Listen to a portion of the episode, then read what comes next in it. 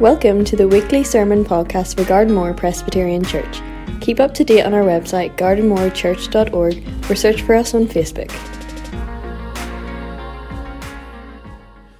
There's nothing quite like a reunion, the moment when people are reunited for the first time in a very long time. When the Berlin Wall came down in 1989, there were families that were wonderfully reunited after some 40 years of forced separation. There have been several TV programmes down through the years where long lost relatives have been brought back together. And never mind the people themselves weeping whenever they're reunited. Even hard and tough and masculine men like myself have been known to get a little bit teary when the moment of reunion comes. Genesis chapter 45 is the wonderful story of a family reunion. And it begins understandably in verse 1 with Joseph simply unable to hold his emotions in for a single moment longer. Since his brothers first came to buy food in Egypt and didn't recognize who was standing before them, and as they progressively showed that God had been working in their lives and they were not the men they used to be, so Joseph determined that the time was now right for the bombshell to be dropped and he would tell them who he really was. Now, what would their reaction be? What would they say and what would they do at this shock revelation? Well, there's a beautiful passage of scripture where a reunion takes place and this divided family is is beginning to be drawn back together again. And there's too much here in this chapter to consider it in the time that we have this morning in its entirety. So we'll return to it and consider it, God willing, in a couple of weeks' time. But this morning, I simply want to draw your attention to this amazing forgiveness that's before us in these verses. Forgiveness is at the heart of this chapter of God's Word. And there are several aspects of this forgiveness that I trust will challenge our lives and point us to the Lord. Joseph's dreams of chapter 37 have now been fulfilled more times than enough. His brothers have physically bowed down before him, even though they didn't want to and hated him for the dream, but they've bowed down before him almost every single time that they've met him. And interestingly, this repetitive bowing down has invariably been accompanied by a tangible sense of fear in Joseph's presence. And even now, as Joseph reveals to them that he's their brother, verse 3 tells us that they were speechlessly terrified as they stood before him. And for very good reason. This was the brother they were jealous of and had hated with an irrational and bitter venom, whose cries they had ignored from the pit into which they had callously thrown him to die, and whom, having sold into slavery, they then perpetuated a 25 year lie to their father about his death. This was him. This was Joseph. No wonder these brothers were petrified at the prospect of receiving their comeuppance from the one that they had seriously contemplated murdering. But Joseph was not out for settling old scores. He hadn't spent a quarter of a century nursing grudges that he would relish unleashing if he ever had the chance. No. Joseph's heart was orientated in another direction completely. He was more concerned with forgiveness than with revenge, and he was more concerned with reconciliation rather than retaliation. And his comprehensive and complete forgiveness of those who had sinned against him so heinously and maliciously is fundamentally two things for us today. It's a lesson, surely, in how we too are to extend forgiveness to those who hurt us and cause us pain. But it's also an illustration of the kind of forgiveness which God grants to everyone who puts their faith in his Son. Look at what happens.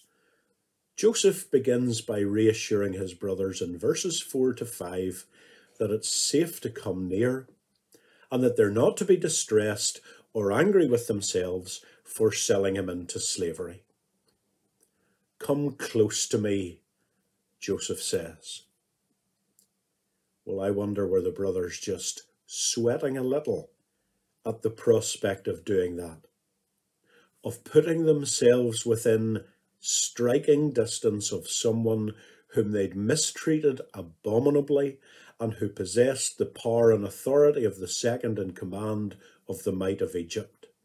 It would have been understandable if they were, but they needn't have been sweating, because Joseph's motives were pure and were good. Come near to me. Why?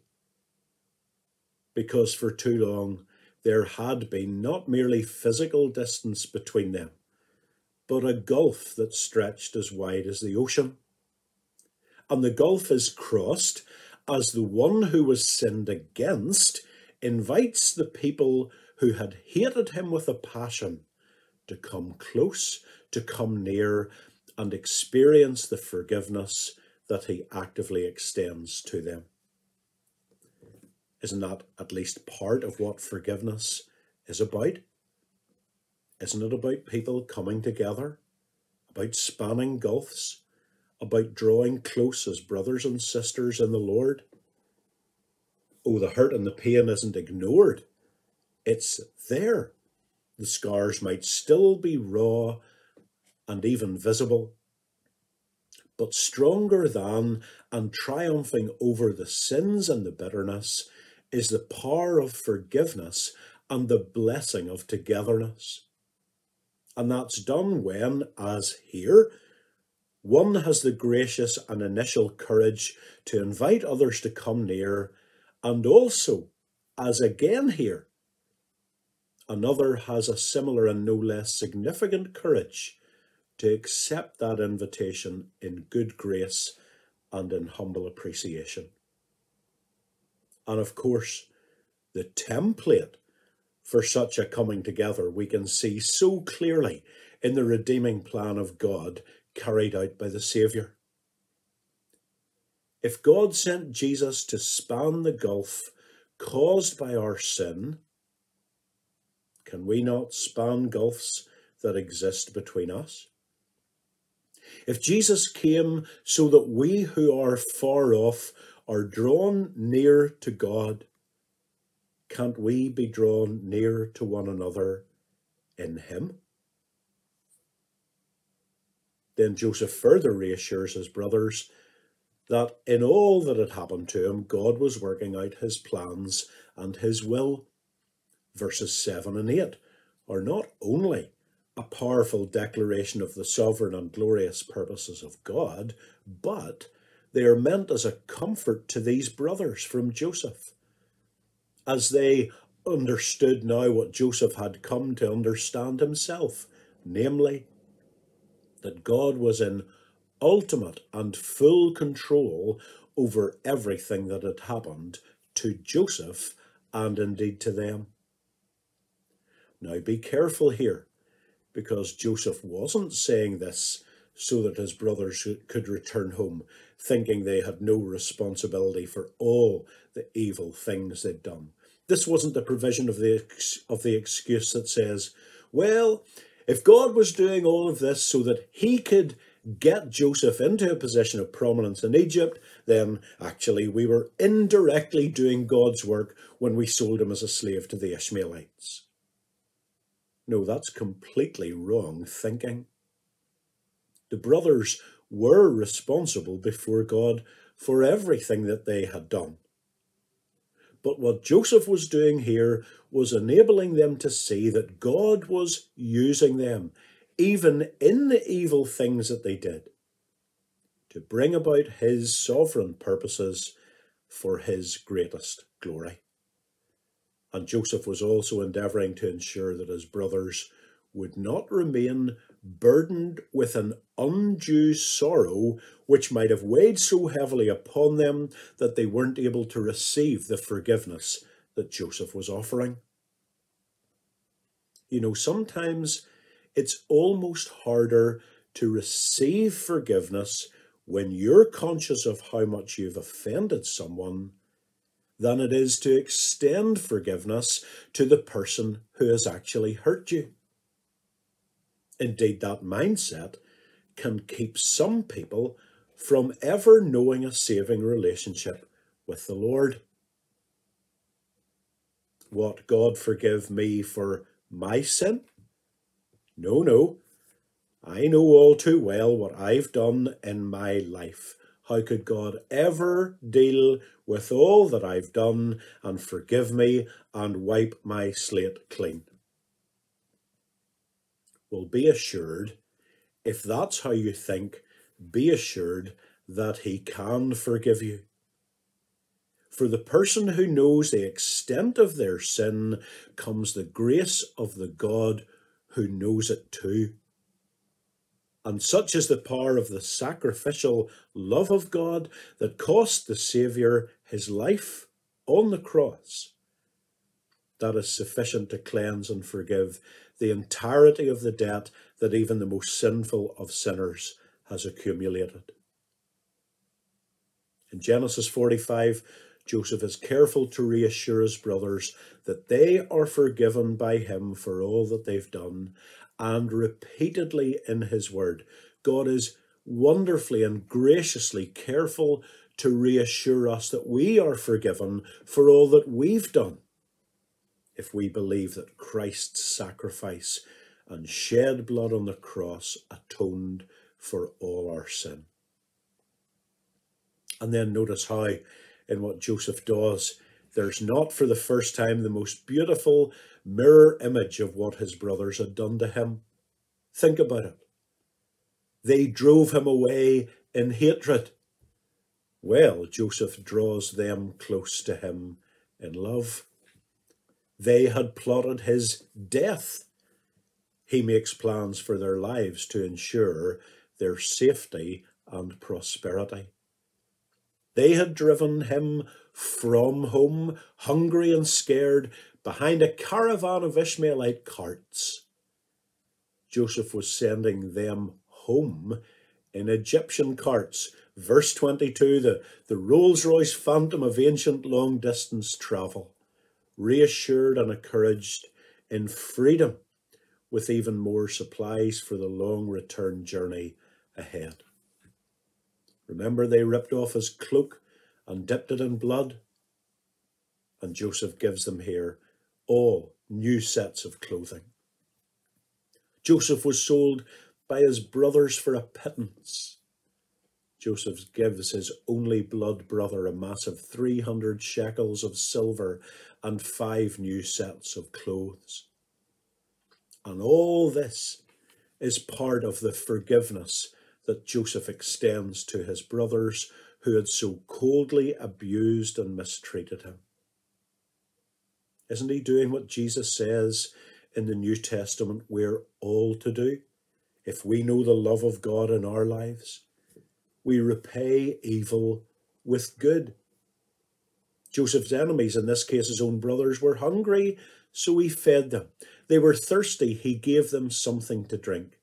He was showing the kindness and mercy and goodness of a life dedicated and devoted to God and we'd be missing the bigger picture of everything that's going on here. If we didn't see in what Joseph does the gracious, forgiving, and extravagant love of God towards us in his Son, the Lord Jesus Christ. God's gracious love for those who have rebelled and sinned against the one who's done nothing to offend us. Indeed, it is a gracious love from the God who created us, who's given us life and breath, who daily provides for us, who blesses us with more than we even realize. And yet, in our rebelliousness, we live without gratitude to him, or worse, with a hostility and enmity against him. God's grace is seen in how Christ comes to us and then offers us freely what we absolutely do not deserve, and then welcomes us into the family of God and holds us in his embrace forever. It's a gracious love. It's a forgiving love too, because that's what Christ came to do to forgive us for our sins and to cleanse us from all our iniquities. It's so easy for us to live year after year in the mess of our own sinfulness and yet function nonetheless. These brothers did that under the cloud of their own sin, yet they constantly set it aside. Every time they went to Shechem to graze their sheep, which is where they were when Joseph met them, and they bound him and sold him on, they'd have gone there annually to that region to graze their herds, their flocks. And when they were there, they suppressed what they'd done and they carried on regardless. However, the ability to function did not for one second negate the sin they'd committed. And yet Joseph forgave them. As God does us, when we realize that no matter how well we can function day upon day, it's only when we come to that point of confessing our sins and acknowledging that our greatest need is having that sin dealt with. And when we trust in Christ as the one who alone can forgive us for all our sin. God's love is a gracious love. God's love is a forgiving love. But it's also an extravagant love. Not for the first time does Joseph lavish his brothers with far more than they need and far more than they could even buy. He gives them more than enough for their present in terms of their journey back to their father. And he reassures them then that all the best of the resources of Egypt, verse 18, will be theirs for the future.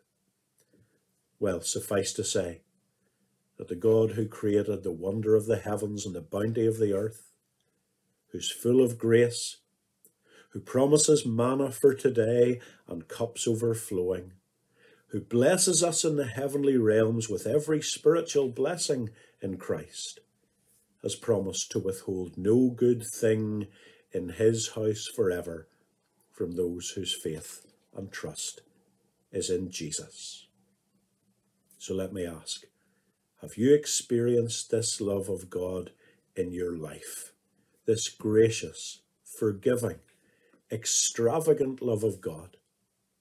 These brothers were given in Joseph's love just a hint, just a sample from the taster menu, if you like, the fullness of which can be ours when our faith is in the one of whom Joseph is but a shadow.